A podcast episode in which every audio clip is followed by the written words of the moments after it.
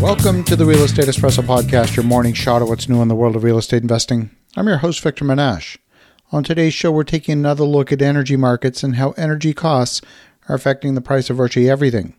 I'm completely in favor of the idea of transitioning from burning oil, gas, biomass, and coal to cleaner forms of energy. In the US, there's still over a thousand active coal mines. This is approximately half of the coal mines that were in operation in the year 2000. If you go back 15 years, Western Europe produced more natural gas on the continent than they were actually consuming, and more natural gas than they were importing from Russia in 2021. But then they outlawed new exploration, they outlawed fracking in order to help the environment, and they now find themselves having to buy natural gas in the US at a much higher price, where fracking is the primary source of the natural gas. The energy security situation in Europe is a function of a series of policy decisions made over the past two decades, more than it's the fault of Russia or any one nation. And don't get me wrong, what Vladimir Putin has done is an absolutely horrible thing. But the energy shortage is a result of policy decisions.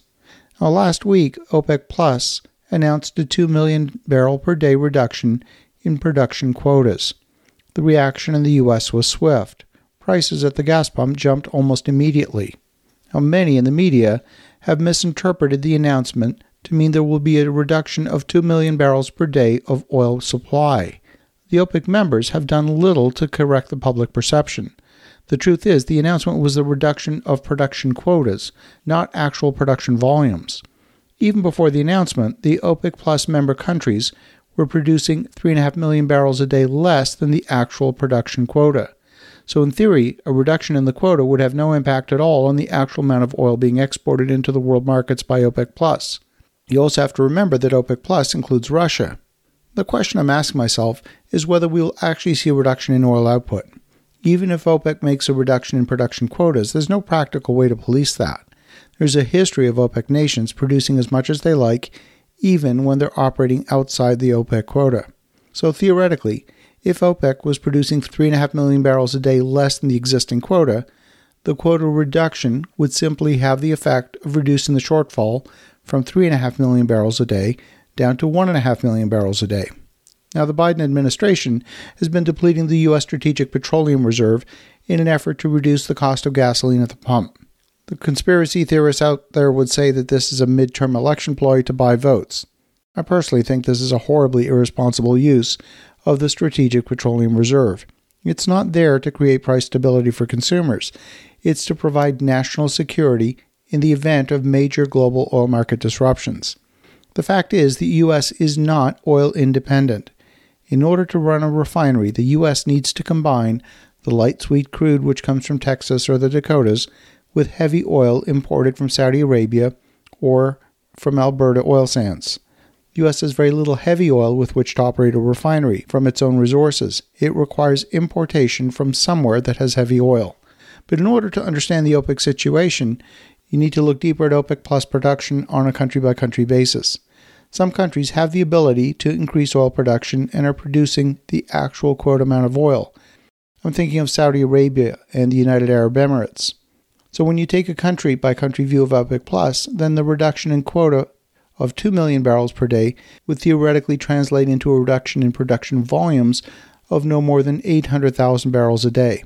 That's assuming, of course, that everyone adheres to the production quota and doesn't cheat. But then the Biden administration did something even more stupid than depleting the SPR. They said that if the price of oil drops below $80 a barrel, they would start replenishing the Strategic Petroleum Reserve. I mean, think about it. With that one statement, they set a floor price for oil by telling the market that once the price hits below $80, they'll become a large scale buyer. I have no problem with the government replenishing the Strategic Petroleum Reserve. I think it's a good idea.